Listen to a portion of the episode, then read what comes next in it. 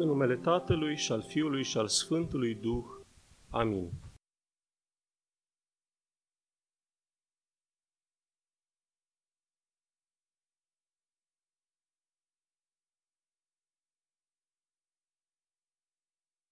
Iar unul din ei, văzând că s-a vindecat, s-a întors slăvindu-l cu glas mare pe Dumnezeu și a căzut la picioarele lui cu fața la pământ, mulțumindu-i.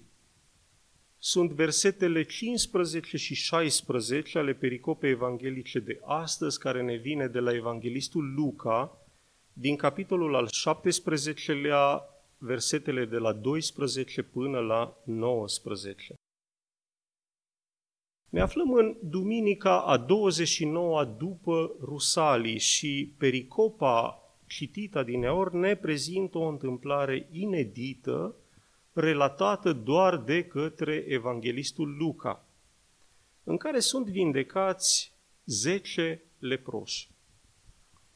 Ca și o primă observație, lepra este o boală infecțioasă gravă, cunoscută încă din antichitate și provocată de o bacterie numită Mycobacterium lepre provenită, se pare, din Africa, a afectat întreaga lume, mai ales în perioade și în locuri în care igiena era precară, alimentația slabă, implicit un sistem imunitar scăzut, acolo unde apăreau aglomerări mari de oameni, de exemplu în perioada cruciadelor sau a, a transportului de, de sclavi, lepra a fost foarte, foarte prezentă, din păcate, și a fost una dintre bolile care a, a cutremurat cumva întreaga planetă.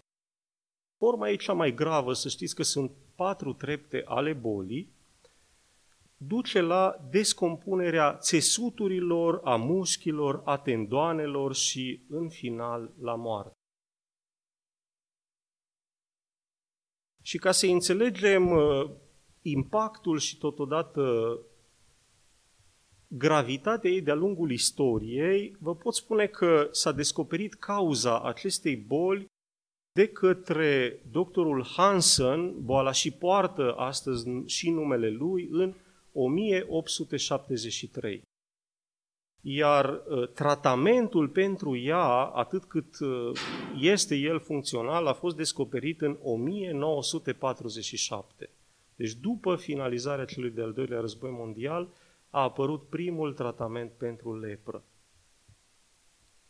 Înțelegeți ce era această boală pentru comunitatea viacurilor trecute, cât de periculoasă era această boală.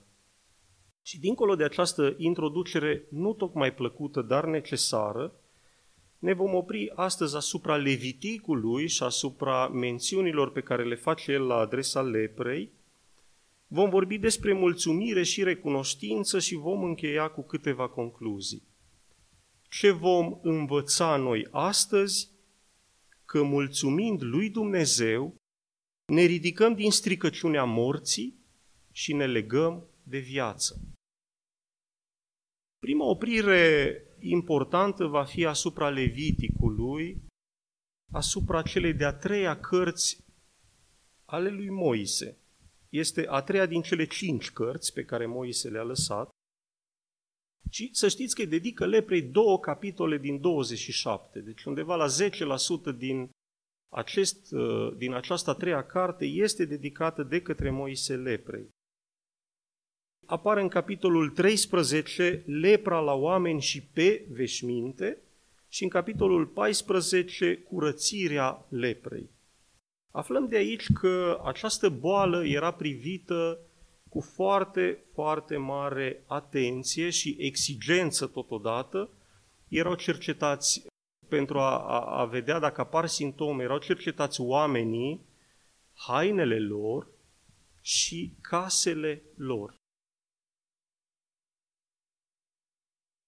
Pe haine și pe, pe pereții caselor se, se căutau mucegaiurile. Nu, nu era știința atât de avansată cât să înțeleagă care mucegai poate să dea o boală foarte gravă și care poate să fie unul inofensiv sau mai puțin uh, agresiv. Și atunci toate aceste boli și sau toate exemele și toate mucegaiurile care apăreau erau încadrate cumva în acel moment în categoria generală a leprei pentru a preveni, foarte important, îmbolnăvirea comunității. Cei însărcinați cu aceasta erau preoții care analizau apariția exemelor, a ulcerațiilor, a rănilor deschise, a mucegaiurilor de care vorbise și este limpede ca o altă observație că nu aveau atribuții medicale, ci erau niște gardieni, între ghilimele, ai comunității. Binele și sănătatea generală primau în fața individului. Și acum o să citez exact cuvintele din capitolul 13, versetele de la 45 la 46. Leprosul pe care se află o astfel de rană își va avea hainele sfâșiate, capul descoperit și o învelitoare în jurul gurii și va striga necurat. Câte zile va dura pe el o astfel de rană, el e necurat. Necurat va fi. Va trăi deoparte, locuința lui va fi în afara taberei. Adică a treia observație, se solicita cumva ca hainele să fie sfâșiate pentru a fi vizibilă lepra și rănile. De la distanță, nu se îmbrăcau, să zic foarte bine, intrau într-o comunitate și îmbolnăveau pe, pe mulți alții. Capul descoperit era tot așa un semn de identificare a bolii pentru că, în general, le cădea părul acestor oameni iar învelitoarea la gură este tot un alt semn și de aici înțelegem că intuiau sau deja știau în anumite măsuri uh, ideea de transmisabilitate prin aer. Și dacă toate acestea nu îl, între ghilimele, băgau în pământ de umilință pe bolnav, aflăm că trebuia să strige și necurat. Adică putea să fie noapte sau putea să fie un om care nu vede bine. Și atunci era obligatoriu ca ei să strige ca și avertizare, era o obligație legală în acel moment, tot ceea ce v-am citit acum, ca și avertizare să nu te apropii de el și de ei și să nu te contaminezi. Dacă vreți ca și o, o scurtă paralelă, o scurtă actualizare cu, pandemia de COVID și riscurile majore pe care le-a, le implicat astăzi, când avem spitale, când avem medici, când avem tratamente, avem farmacii, avem uh, apă caldă până la urmă să, să ne putem păstra o, o igienă cât mai bună, sau apă, că dacă ne referim la zona deșertului limpede, că nici măcar apă nu aveau suficientă, dar aminte ce probleme putea să genereze o boală contagioasă atunci. Și peste toate acestea, erau, cum ați înțeles, deja izgoniți din comunitățile lor. Trăiau singuri prin pustii și prin peșteri unde se puteau ei adăposti, în microcomunități de leproși, după cum aflăm din versetul 46, citata din ori locuiau în afara taberei, în afara orașului, în afara satului. Așa locuiau acești bolnavi.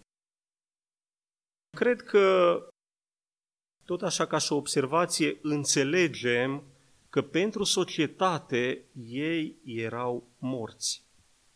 Dar starea lor, ne zice Sfântul Nicolae Velimirovici, era mult mai rea decât moartea. Măcar uh, atunci când mori, lumea te plânge. Te plânge familia, te plâng prietenii, le e dor de tine și de, de cuvintele tale, dar aici se fereau toți de acești oameni. Am putea spune, probabil fără, fără a exagera foarte mult, că erau niște, din nou între ghilimele, niște strigoi vii, care își înspăimântau până și propria familie și rudele. Nici măcar ei nu, nu veneau să-i vadă. De soarta acestor oameni, cred că înțelegeți că era una cumplită. Și acum ajungem, cumva paradoxal, la următoarea oprire a zilei, care se numește mulțumire și recunoștință. Isuse, învățătorule, fieți milă de noi. Un strigă disperat al acestor oameni atât de bolnavi, atât de umiliți, atât de zdrobiți de boala care îi măcina. Doar de atât a fost nevoie. Ai milă de noi. Și ne zice Sfântul acela Sfânt Nicolae Velimirovici că izvorul înfloririi, al frumuseții și al puterii care trecea pe lângă convoiul acestor morți vii și tot el subliniază și citesc din nou rămășițe de viață zdrențuite și rău mirositoare. S-a îndurat de ei, iar viața a poruncit și a biruit din nou moartea și boală. Și acum vine o altă observație foarte importantă. Doar din milostivire, doar din iubire a făcut Domnul așa cu acești oameni. Pentru că nu, nu știm ca Isus să fie avut o motivație specială. Luca nu ne spune că ar fi fost ei virtuos sau că ar fi avut niște calități aparte sau nu știu ce bine ar fi făcut în timpul vieții lor. Este cu atât mai evident pentru că Domnul a vindecat un grup de, de 10 leproși, o comunitate întreagă care locuia împreună și în mod evident erau eterogeni. Puteau să fie și oameni buni și mai puțin buni și oameni foarte buni și oameni răi acolo. Dar Domnul i-a vindecat pe toți fără niciun fel de deosebire. Răspunsul firesc la această atitudine a lui trebuie să fie, cred eu, cam așa, la iubirea lui, întotdeauna trebuie răspuns cu mulțumire. Și foarte interesant, unul din cei zece s-a întors și a mulțumit. De ce trebuie să mulțumim în fața iubirii? Păi, haideți să ne gândim ca și exemplificare cum le mulțumim părinților care ne cresc, ne educă, ne sprijină în viață prin și din iubirea lor. Nu avem o altă atitudine până la finalul vieții decât aceea de mulțumire înaintea lor. Iar la milostivire trebuie să răspundem cu recunoștință, pentru că așa cum suntem recunoscători față de un profesor poate care ne-a îndrumat sau de un medic care ne-a operat sau de cineva care ne-a sprijinit în orice context și în orice moment în timpul vieții, nu putem avea decât recunoștință pentru că s-au aplecat spre noi, tot așa trebuie să trăim în recunoștință față de Domnul. Și să știți că aceasta este și una dintre cheile zilei și cheile acestei pericope. Asta așteaptă Domnul de la noi. Cu răbdarea și consecvența oricărui părinte. Să-l chemăm în ajutor. Dacă ne gândim, nici mama nu intră în bucătăria ta dacă nu o inviți. Așa face Domnul, nu intră în viața noastră dacă nu strigăm, fieți milă de noi, apleacă-te spre noi să-i mulțumim, pentru că ne dăm seama, mai ales când privim retrospectiv, că pururea ne ajută și ne ocrotește, și să-L slăvim, să-i arătăm ceea ce spunea mai devreme, recunoștința noastră. În aceeași carte a Leviticului, în capitol, capitolul al treilea, se numește jerfele de mulțumire și acolo Moise descrie toate jerfele pe care poporul iudeu trebuia să le aducă ca mulțumire Domnului și o să spicuiesc foarte rapid că grăsimea animalelor niciodată nu se mânca. Se oferea jerfelnicului Domnului, adică acum într-o interpretare cumva poate foarte omenească, ce este mai, mai gras, mai bun, mai dulce, se oferea Domnului. Astăzi noi nu mai avem aceste jerfe în prin planul activității noastre spirituale, dar putem oricând să jerfim Domnului timpul nostru ca mulțumire și recunoștință venind la biserică sau căutându, rugându-ne neîncetat. Prisosul nostru pe care îl dăruim celor necăjiți, nu, nu ne cere Domnul să dăruim pâinea de pe masă, ci surplusul de pâine de pe masă, Și mai trebuie să-i dăruim Domnului, cred eu, răbdarea noastră. Atunci când îi ascultăm pe cei îndurerați, pe cei întristați și încercăm să-i, să-i canalizăm, să-i ajutăm să iasă și ei la lumină, așa cum au ieșit cei zece leproși astăzi. Și pot fi multe alte direcții pe care să avansăm și așa ne arătăm noi recunoștința, încercând să devenim pe cât ne este cu putință buni și milostivi și răbdători și luminoși, exact ca și El. Câteva concluzii. Prima concluzie ne vine de la slăvitul nostru crotitor, Sfântul Vasile cel Mare, care spune și o să citez uh, parțial cuvintele Sfântului, nimeni dintre noi, dacă vrea să fie socotit înțelept, să nu uite să mulțumească pentru tot ce îi se întâmplă în viață. Pentru că dacă ne uităm în spatele nostru, în urmă, vom vedea că sunt oameni cu mult mai necăjiți și cu mult mai amărâți decât noi. Priviți doar la acești zece leproși de astăzi și vom înțelege că ceea ce avem fiecare dintre noi chiar este prețios. Să nu ne uităm în față. Noi, noi tindem să ne comparăm în permanență, ne zice Sfântul Vasile, cu cei care sunt mai, mai sus decât noi, care au poate o casă mai frumoasă, o mașină mai bună sau poate au mai mulți bani sau un serviciu mai bun. Noi tot timpul ne, ne comparăm cumva cu cei care sunt peste noi și de aici ne, ne vin foarte multe stări de nemulțumire și de frustrare și zice Sfântul Vasile, considerăm că nici nu avem de ce să-i mulțumim Domnului pentru că suntem cumva pe minus. Dar nu este așa. Dacă ne uităm în jurul nostru, vom vedea că de fapt suntem într-o poziție cu mult mai bună decât mulți alți frați de-ai noștri mai necăjiți. Și trebuie să-i mulțumim Domnului în consecință.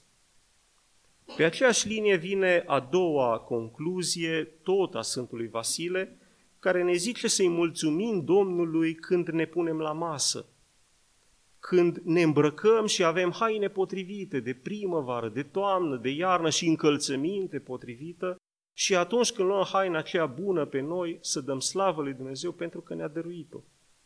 Când trece ziua și am putut lucra și am putut adăuga cumva o bună sporire casei noastre, din nou să-i mulțumim când vine noaptea, cu liniștea, cu odihna, cu rugăciunea și cu stelele ei minunate, din nou trebuie să-i mulțumim Domnului pentru că ne-a dăruit timp de refacere și de răgaz. În consecință, ne zice Sfântul Vasile că trebuie să-i mulțumim Domnului tot timpul.